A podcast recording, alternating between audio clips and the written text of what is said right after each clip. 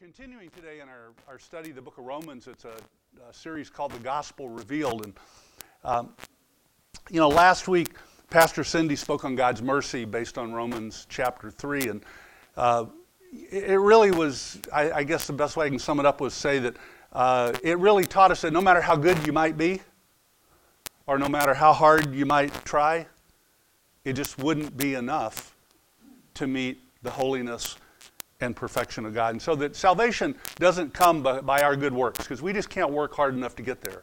Uh, that the fact that, that God, we can be redeemed and have, have a relationship, really comes only through faith in God's Son, Jesus Christ.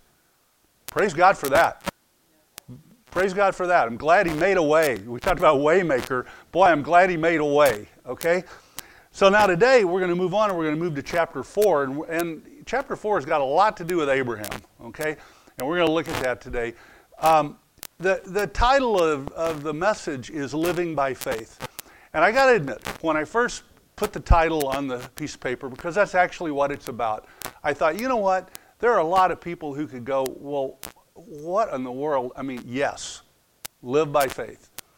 Okay? But so what's new? We're, we're called to live by faith.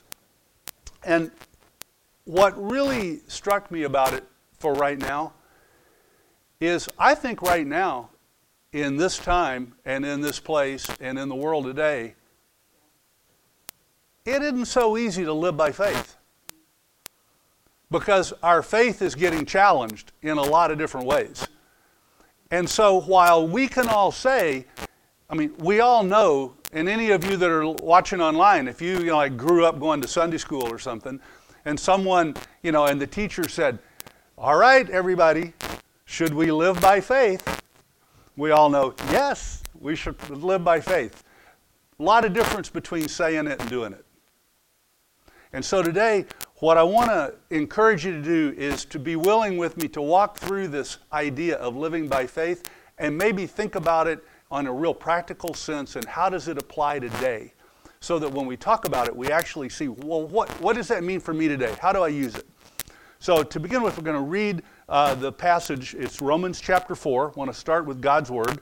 We're going to read uh, the 25 verses of this passage and then we'll, we'll look at it, okay? So, I'm going to be reading from the New International Version. Words will be on the screen if you'd like to follow along. And I know most of you here have your Bibles. I love that. When we read God's Word, you follow along with your Bibles. And so, let's, let's read it together. So, Romans 4, starting with verse 1. What then shall we say that Abraham, our forefather, according to the, the flesh, discovered in this matter? If in fact Abraham was justified by works, he had something to boast about, but not before God. What does the scripture say? Abraham believed God, and it was credited to him as righteousness. Now, to the one who works, wages aren't credited as a gift, but as an obligation. However, to the one who does not work, but trusts God who justifies the ungodly, their faith is credited as righteousness. David says the same thing when he speaks of the blessedness of the one whom God credits righteousness apart from works. He says, Blessed are those whose transgressions are forgiven, whose sins are covered. Blessed is the one whose sin the Lord will never count against them. Is this blessedness only for the circumcised or also for the uncircumcised? We have been saying that Abraham's faith was credited to him as righteousness. Under what circumstances was it credited? Was it after he was circumcised or before? Well, it was not after, but before. He received circumcision as a sign, a seal of the righteousness that he had by faith while he was still uncircumcised. So then, if he is the father of all who believe but have not been circumcised, in order that righteousness might be credited to them. And he is then also the father of the circumcised, who not only are circumcised, but who also follow in the footsteps of the faith that our father Abraham had before he was circumcised. It was not through the law that Abraham and his offspring received the promise that he would be heir of the world, but through the righteousness that comes by faith.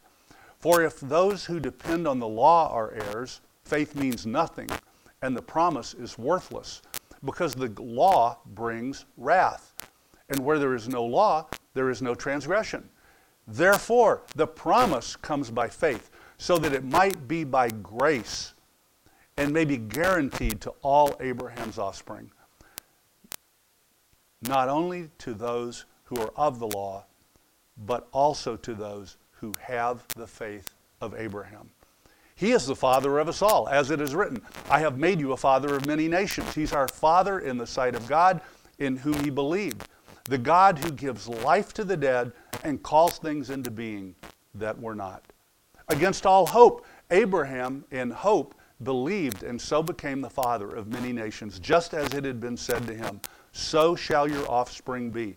Without weakening in his faith, he faced the fact that his body was as good as dead since he was about a 100 years old, and that Sarah's womb was also closed. Yet he did not waver through unbelief regarding the promise of God, but was strengthened in his faith and gave glory to God, being fully persuaded, being fully persuaded that God had power to do what he had promised.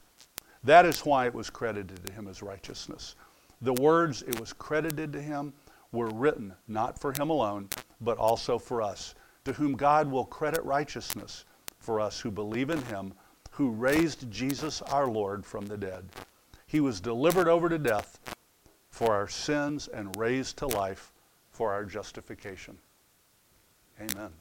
Amen. So, did you know Abraham was the first guy to be called God's friend? That's a pretty good thing to be known as, isn't it? Wouldn't you like for God to, you know, the, God friended me? it was a show, you know. Wouldn't, wouldn't you like to get a friend request from God? Because God would say, I want to be your friend. Okay? You know,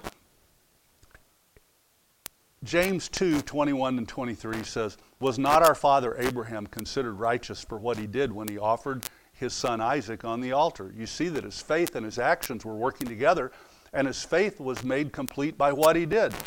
And the scripture was fulfilled that says, Abraham believed God, it was credited to him as righteousness, and God called him friend. He didn't earn God's friendship through good deeds. A lot of us want friends and we try to work to earn them. We can't earn God's friendship. Abraham received God's friendship because of his faith. He enjoyed God's friendship simply because he took God at his word. He believed God's promises. Abraham's faith and his trust in God for what he said, that's what pleased God.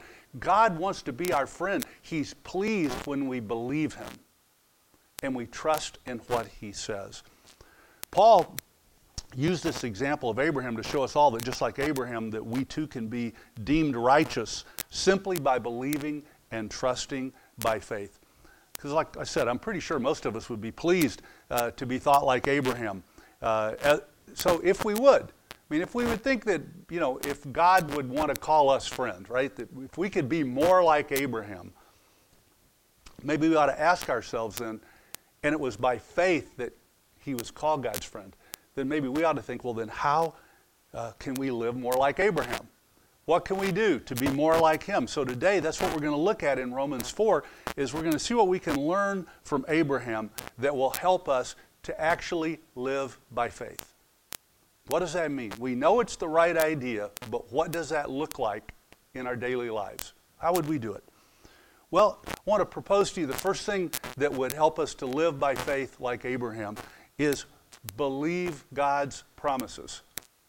Now, that sounds pretty basic, doesn't it? We would all kind of agree that we ought to believe God's promises.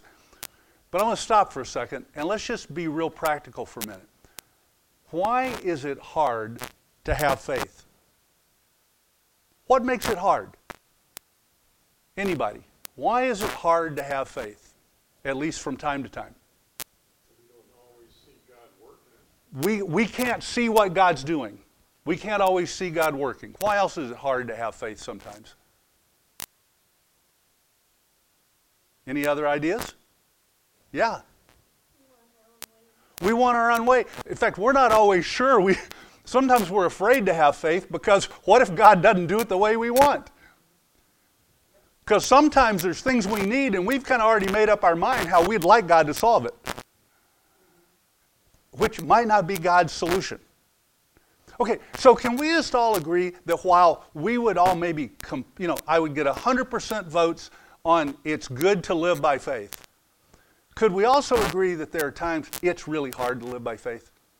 That it's really hard to really do it on a practical level, okay? Hebrews 11:1 says that faith is confidence in what we hope for and it's assurance about what we do not see. Here's the difficult thing about God's promises.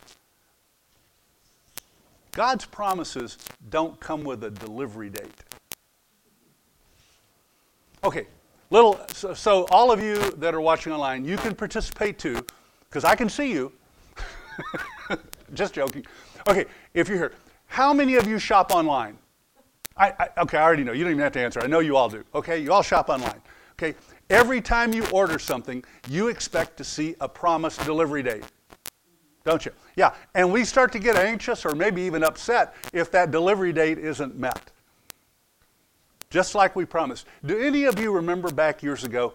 I remember when I was a kid, and and uh, like there would be in in kid magazines or you know in these different things, Boy Scout magazine or whatever I was looking at. You could buy stuff, mail order. Anybody remember mail order? Yeah. Okay. It was online, except just really slow. Do you, do you remember that usually most of those things said, you know, you send this in, and within six to eight weeks, you, you, you know, you would get this I don't know, you know, this bubble gum or whatever it was, you know, you ordered, okay? Man, I mean, think about it. Today, on, on Prime, you can get some stuff delivered in two hours. I mean, you can run out of popcorn and get more delivered before the movie's over you're watching. I mean, it's, it's really crazy. But, but what the danger is, right? The challenge comes when we start to apply these same expectations to our faith and to God's promises. Because we start wanting them to happen when we want them to happen. Look, we all want to know not only that something's going to happen, we all agree, right? I, we want to know that God is going to do it. Okay? We also want to, so we not only want to know that it will happen, but we don't know when. And the problem gets even dicier when there's some kind of like change of location involved. I mean, like, what if he's saying move or change jobs or stop this? I mean, now we want even more details. And here's really, um, here's really the problem: is God doesn't work that way. But the dilemma for us is that too many times when God doesn't give us the details we want, we decide to not even start moving. We decide to not even take any action because until we know more. Hebrews 11:8 talks about Abraham and it says by faith, Abraham, when, when called to go to a place that he would later receive as his inheritance, obeyed and went, even though he did not know where he was going. All right, can we just move that into today? Can you imagine a guy comes home from work and says, Honey, get in the car, load the kids in. Okay, why? Well, we're moving. Well, where to? I don't know yet. Well, what are we going to do when we get there? Don't have a clue. But get the kids and get in the car. Off we go. That's. Abraham did not know where he was going. He did not know exactly, you know, he didn't know the menu of the restaurants that were there so they could order on the way. I mean, think about what Abraham did not know, and yet he loaded up, packed up, and actually started going. Who would do that today? That's living by faith. And he only went for one reason because God called him. God told him. That's living by faith. Abraham's actions demonstrate, I mean, a huge faith. A huge faith. Simply believing God's promises. And let's just remember, too, and this, this is where it can start to affect us, is think about it. For Abraham, those details that we all want, those, that information we all want. For Abraham, none of that started to appear till he was on the journey. He actually had to actually had to start for the next steps to start to be revealed. And that's Can anybody agree that's usually the same in our own lives? That, that until we start, that why would God give you more information when you haven't acted on the information He's already given you? We want more. I think God's usually just saying, just do the part I told you, and then I'll tell you some more. Here's another difficult thing about God's promises God's promises can really kind of often look foolish to people around you. Might make sense to you, maybe, but it might look foolish to other people, maybe be difficult for you. Let's just think, well, what would be an example of that? Well, what about Abraham's wife, Sarah? When, when God said, You're going to have a child. Let's see, how old was she? What if Sarah had run next door to the neighbors and said, Guess what? God just told me I'm going to be a mom. What do you think the neighbors would have thought? What do you think the neighbors would have said? Do you think they would have thrown her a shower? Or do you think they would have. or, no, really, I mean, think about it. Romans 4 18 and 19. Against all hope, Abraham in hope believed and so became the father of many nations, just as it had been said to him, So shall your offspring be. Without weakening in his faith, he faced the fact that his body was as good as dead since he was about 100 years old, and Sarah's womb was also dead. So, for those of you who have some promises from God that you haven't seen yet, can you get beyond not knowing the date when? Can you get beyond not knowing how? Can you get beyond the fact that some of your promises, just like God's promise for Sarah, might sound foolish to some other people. But it's God's direction for you. It's living by faith. The key to doing this, to living a life of faith like Abraham, is this it's to focus on what God can do, not on what you can do. Sarah knew she couldn't have a child on her own. Abraham thought, how can, we're all old, we can't do this. But with God, all things are possible. So you don't focus on what you're capable of. You start moving and walking by faith with what God has told you to do, and let Him add the power to get things done. Let Him make the impossible possible. Matthew 19:26 reminds us that nothing is impossible for God. We all know that sounds right, but it's hard to believe sometimes. And where it really gets hard is, and I know some of us have had these conversations before, that sometimes it's harder for me to believe that God will do this for me. It's almost easier to believe He'll do it for you. Okay? Oh, yeah, it's, God, it's nothing. You know, I might look at one of you and say, yeah, nothing's impossible with God, and I believe it for you fully. It gets harder when it's my deal. Because, see, I don't know all the details of your deal, right? I just know I'm with you in agreeing in prayer because it's something consistent with God's word, right? And so you feel really comfort, confident and comfortable praying for it. But, but you don't know all of the details of my deal. And so when it's my deal, and all of a sudden I need, I need faith, but you don't know all my deal, right? And so now it gets harder for me to believe that God would do the same thing for me I fully believe He would do for you. And I think for a lot of us, that's our dilemma. When, when, the, when the direction to do something that might, that don't have a delivery date and might look silly to people around us, when we got to walk out in faith, that's why it's hard for us to do it. Because in our head, we believe that, that nothing is impossible for God, but it's a little harder to believe it in our hearts. So, Nothing's out of control for God. Nothing's impossible for God. So, that first step, if we want to live by faith, is we just need to be like Abraham and believe in God's promises, which means we act on them. We're willing to take that step. Second thing, and this is, this is a hard one, but we got to reject the enemy's deceptions. The enemy can't stand it when people who have faith, People who have confidence in what they hope for and feel assured about the things that they don't yet see step out in faith and actually start to act on what God has promised. When you step out with that same faith of Abraham, So, what does the enemy try to do? He tries to drive you off course. He's got some pretty effective weapons to do that. What does he do? Well, he'll use things like fear of man to make you afraid and drive you off course. He actually did that with Abraham.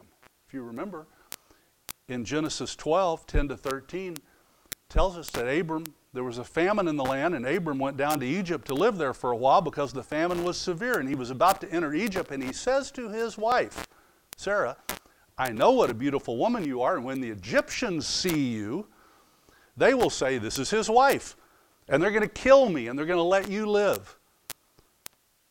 So, say you're my sister so that I will be well treated for your sake and my life will be spared. Can we all agree a husband shouldn't tell a bunch of people that this woman that's his wife is his sister so that they think she's available? Why would a man of faith with the faith of Abraham do that?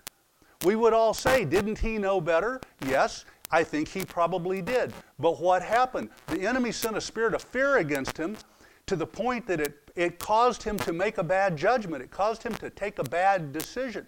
Now, this is, here's the cool thing God still uses us. God doesn't go, one bad idea, you're done. But aren't you glad to know that we can come back from it? But look what the enemy did to this man of faith, a man who had enough faith and he trusted in God's promises that he was willing to pack up and leave his home, go to a place he didn't even know where he was going to go, but along the way, the enemy said, I have got to throw this guy off course. I have got to destroy God's plan. And so what does he do? I'll send a spirit of fear. I'll get him afraid and get him to start doing crazy things he shouldn't do that will throw him off course, and I win. You know what the enemy also does? He'll use temptation. And we might all say, well, I'm above temptation. I, I, I resist temptation all day long. Well, I think we better be really careful when we say that because a pretty good guy we all know something about sure fell into it with King David. King David. 2 Samuel 11, 1 and 2. In the spring, at the time when kings go off to war, David remained in Jerusalem. One evening, David got up from his bed, walked around on the roof, and he saw a woman bathing. And the woman was beautiful, and David sent someone to find out about her. We all know the rest of that story. Do you think the enemy maybe woke David up? Said, Get up and go walk around on the roof. I got something I want you to see.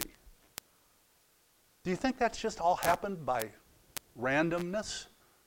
The enemy says, I got to throw this guy off course. This guy is a man after God's own heart. I can't take that. How can I try to throw him off course? So he used temptation. David fell to it for a little bit, didn't he? And he brought it. So look, we got to be aware that the enemy uses temptation. I'll tell you some others. He'll use fear of rejection. There are a lot of things God will tell you to do, and we won't act on it because we're afraid people won't like us anymore. We're afraid we'll lose all our friends. We're afraid we'll end up alone. He'll use delay. No promise dates. He uses delay. He sure knows how to use discouragement, and he'll use any other tool that he's got at his disposal to do what he does best, which is kill, steal, and destroy everything that God has planned for you. Fortunately, God's relationship with Abraham and King David, just like ours, has been established as a covenant relationship. And I'm no lawyer, but it let's just think about this for a minute. It's a covenant relationship, it's not a contract. It's not a contract. Why does that matter? Well, I want to guarantee you the enemy wants you to think it's a contract. Why? Think about it. A contract only works as long as two parties honor all the deals of the contract. When one party violates the terms of the contract, it's called a breach. The contract falls apart, it's either terminated, it's violated, and the, the, in, the injured party can seek remedy. That's contract. In spiritual terms, that would mean that God offers you heaven and eternal life with Him as long as you behave, and live perfectly, which means the minute you sin, contract's been broken, it's been violated, it's been breached, and the deal's off. And there's no remedy for you. You're just separated from God. Covenant between God and man is different. Think about it. God initiates the offer, He determines the elements of the covenant, He confirms it. God's covenant is unilateral. We're recipients. We're not contributors. We didn't we don't add to the deal. We're recipients of the deal that God offered. Praise God for that. Okay? We're, we're recipients, not contributors. Now, we're called to accept it as offered, to honor it as required, and then we're blessed to receive the results that God, by oath, assures us will not be withheld. I'm so glad our relationship is a covenant relationship because what that means is when I fall down, when I make a mistake like Abraham made or like David made, I can come right back into that covenant relationship. It's not broken and separated and now off the table. Aren't you glad? How many of us would, could say, I still have a chance of being a friend of God and, and living by faith if it meant that you had never broken one thing, one law, one requirement of God? I mean, we would all be in trouble, wouldn't we? Praise God, he, he established a covenant relationship between God and man. And, and King David understood that, and that's why in Romans 4 7 and 8, Paul quoted him when he said, Blessed are those by the way, what he's this time what he's quoting from King David is from Psalm, and this is a psalm that that comes if you read the whole one, okay, comes out of him in his repentance over his stumbling with Bathsheba. So that's if you think of that, now this is what David says after that. Blessed are those whose transgressions are forgiven, whose sins are covered. Blessed is the one whose sin the Lord will never count against him. Praise God for that. No matter what you do, you can come back to God and seek Him. David understood the difference between contracts and covenants, and he was rejoicing at the blessing that as a result of God's covenant relationship with man, uh, he, could, he could live by faith and he could be restored to God. So if we want to live by faith, we got to reject the enemy's lies and deceptions like Abraham. Finally, the third thing to live by faith is we got to have confidence in God's power. We got to actually have confidence in God's power. We can all say, yes, God's very powerful, but then we got to actually live it. We've got to act. We've got to have confidence in that. And you know, I think that's really a good point for right now and today. Because I think most of us here, and maybe everybody watching, would agree a lot of things are messed up right now. We're living in a world that is uh, kind of tur- feels like it's turning upside down in some ways. Okay, uh, whether it's uh, the virus or the, all the other things it's it's contributed to, whether it's effect on jobs, its effect on our our kind of freedom to roam around the way we want to roam around. It's our friendships. It's our ability to get together. It's, uh, you know, uh, a lot of us, uh, a lot of us are huggers. You know, we just like to greet people with a hug. And boy, you know, I haven't hugged any, you know, hard, haven't hardly hugged anybody in months, right? You know, we don't even want to shake hands anymore. I mean, the, we're in a different time. And here's the other thing the enemy is trying to use this to even cause more division in our world than was already there. Because we're not we're now we're not only you know worried about people getting sick. We're trying one side you know one group blames the other group and everybody's blaming somebody else. Look we, we can do whatever we want. We can elect whoever we want. We can dislike whoever we want. We can you know we can do what we want. There is one solution that this world needs and it's jesus. Okay? That's the solution and and it's transformed hearts. I just want to be really clear God is not a Democrat or a Republican. God is God. When God shows up, we don't say, Oh, God, which are, are, do you agree with my position? No, God just says, I'm God. You should live by faith and obey me. It's, Remember, it's covenant. He set the terms. We don't negotiate with God. Okay? So what we need to do is actually believe in his power though to make good on his promises because his promises are for our good. His promises are to bless us. His promises are to meet our needs. Look, have you guys ever faced anything in your life where you would go, I don't even know how to start? I don't even, I, I'm so, this is so hopeless to me or so much bigger than me, I don't even know how to start. Can, can anybody agree you face some things in your life that, that you would qualify for that? Yeah. Okay, you may even be in one of them right now. I mean, there's, there, there are things in our life that can just seem huge. Okay, for any of you that have faced that, how did you handle it? If you want to share, I mean, you don't have to give me details, but how, what did you do to start? How did, how did you, did you take action? Did you, how, how did you handle it?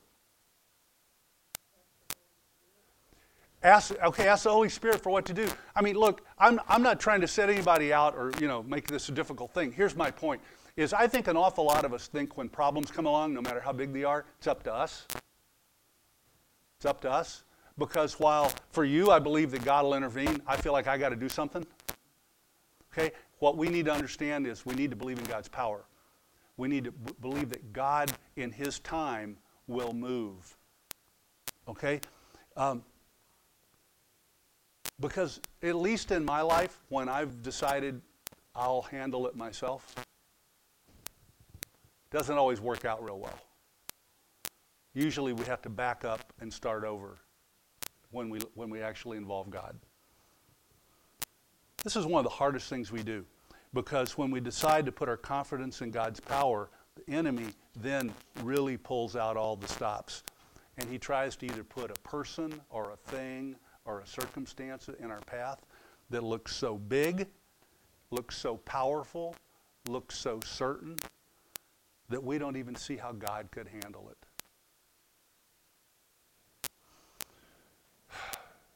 You may, there are people right now who need jobs. You could go, How can I get a job? It's not easy. I'm not saying that's easy. But what I will say this is God's power is strong enough to get you a job. Got to wait on God. God's called us to work. We know He wants us to have jobs. So we don't have to, we don't have to, we don't have to wonder is it okay to ask God to give me a job? Now, God may not give you a job in the timetable you had in mind, but will He provide that? Absolutely. Is He powerful enough? Yes. There's some of us have health issues. I would like for God to heal every ache and pain I've got right now. I don't like aches and pains. Okay? But you know what? Is God a, a God who heals? Yes, He is. Have you ever experienced God's healing power in your life? Yes, you have. Yes, you have. So we all know in our hearts, God he, does God heal? Yes, we will all say He'll heal. What gets hard is when I'm in pain right now, and I would like for God to heal it right now. But what I'm forced to do is say, God, you know my pain. You know what I'm going through. You know, you know the diagnosis that I got. You know the issue that I'm facing. God, right now, I just got to leave it with you because, God, I know I'm going to believe in your promises. I'm not going to let the enemy throw me off course because he's trying to get me with fear. He's trying to get me with deception. He's trying to get me all these ways because he wants me to not to take my eyes off you, not have the faith that I want to have in you, and he wants me to trust other things that are not you. And I'm going to believe in your power that no matter how things look to me right now, how, no matter how dead it looks, Abraham and Sarah, there is no way Abraham and Sarah should have had a child, should they? I mean, by any human rationale. No way. But when God says you're going to have a child, even if you're 95 years old, you're going to have a child. Now, if God can give a 90 something year old woman and a 100 year old man a child, what problem do you have that's beyond God's power? What is it that's too big for God to resolve? You know, this also happens on really small stuff. Okay, I mean, we, I, I, can tell you about a young couple right now that have been trying to sell their house. They, they, they prayed God, they believed God was showing them it was time for them to move to a different place uh, that was more appropriate for uh, their, their family at this point in life. So they, with, with complete confidence that they were being obedient to God, they put their house on the market and listed it. As of a few days ago, uh, they've had uh, six purchase agreements.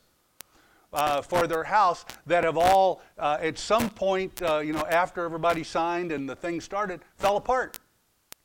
Now, six not three. Some of us may have sold a house and had a deal or two fall apart. Six.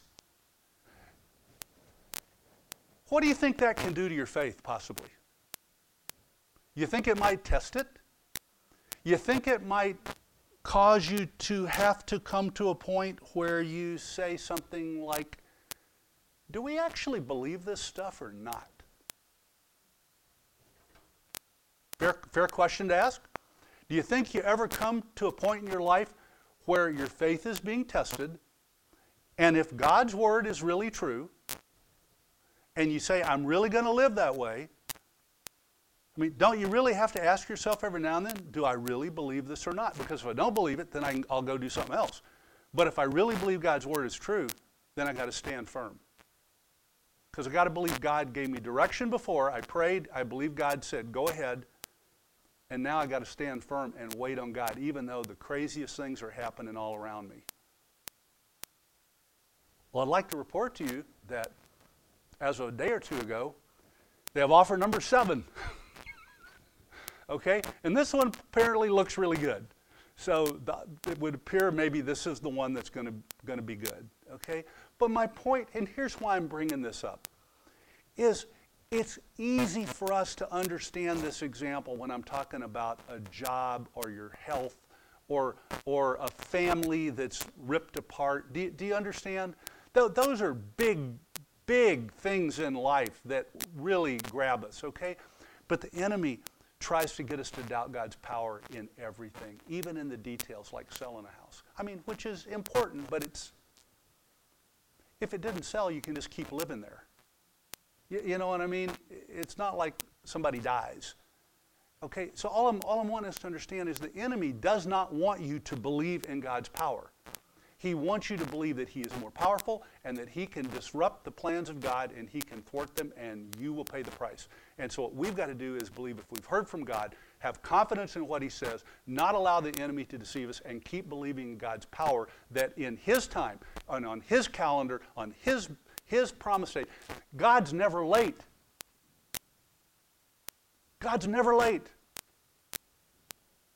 He's never late. He parted the Red Sea right at the right moment. Look, if we'd all been with Moses and the guys at the Red Sea, I think we'd have liked that thing to part like the day before. Because then we'd have seen it, we'd known it, we could have gotten everybody organized, we could have lined everybody up, we could have been ready to go. But God doesn't work that way. I think with Jordan River, when the Israelites crossed over into the promised land, you know, it didn't, it didn't back up till the first guys put their foot in the river. I mean, think about it. We would have all been saying, when the river backs up, then I'll step in. That's not how God works. I know we wish He did. It's not how He works. That's not living by faith. If God's got to move before you'll move, that's not living by faith, that's living by fact. And there's nowhere in this in God's word that He promises us that we get to live by fact. He says you got to live by faith. You got to believe I am who I said I am. You got to believe I'll do what I say I'll do.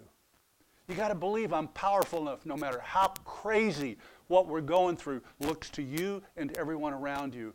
God is in control. God's not confused. He's not worried. God is not going, what? He's scratching his head, going, I wonder what to do next. I want to assure you, no matter how you and I think about it right now, the plans of God will come forth. They will come forth in Jesus' name. Okay, we've got to stand firm. Romans 4, verses 20 and 22. Yet Abraham did not waver through unbelief regarding the promises of God but he was strengthened in his faith and gave glory to God, being fully persuaded that God had the power to do what he had promised. And that's why it was credited to him as righteousness. So, to live by faith, we need to have confidence in God's power to do what He's promised to do, no matter what circumstances look like. Would you stand with me as we get ready to close? We, we really have a simple decision for all of us today. It's um, Hebrews 11:6 sums it up really easily. Hebrews 11:6 says that without faith it is impossible to please God. Abraham was called God's friend because he received it by faith. He accepted God's promise by faith, and he was called God's friend. Without faith, it's impossible to please God. Today, it's a call for us. Are we willing to live by that faith? Are we willing to live by the same faith that Abraham lived in? It's tough. It's not easy every day. It's tough, but that's what we're called to live. The world just tells us right now to hope for the best. Right? We hear that all the time. Well, we just hope for the best. What we've seen today that by living by faith, that's the best hope, is to live by faith. So let's just bow our heads, close our eyes, look at today. If you've got a promise from God, you've been waiting for a long time to see it happen, and it's getting hard to keep on. Today's the day. Let's just renew our commitment to God. It's your chance to renew your commitment to God that no matter how long it takes or what circumstances currently look like, that first you're going to believe in God's promises, and second, you're going to have confidence in His power. If that's you, you want to agree with that today for that to be true in your life, just raise your hand. If you're on watching live, you can just raise your hand right where you are as well. Because it, it doesn't matter whether we see it, it's that God sees it. It's just a statement before God. So, Lord, today you've seen our hands. God, we want to be people who walk by faith, who live by faith. God, who have a faith that is powerful, a faith that is world changing, God, because no matter how things look to those around us, God, we are going to stand firm and steadfast and believe you. We're going to believe you. So, Lord, now I pray that you will bless us and strengthen us as we walk out the same faith of Abraham, Lord, each day in our lives. In Jesus' name, amen. Amen.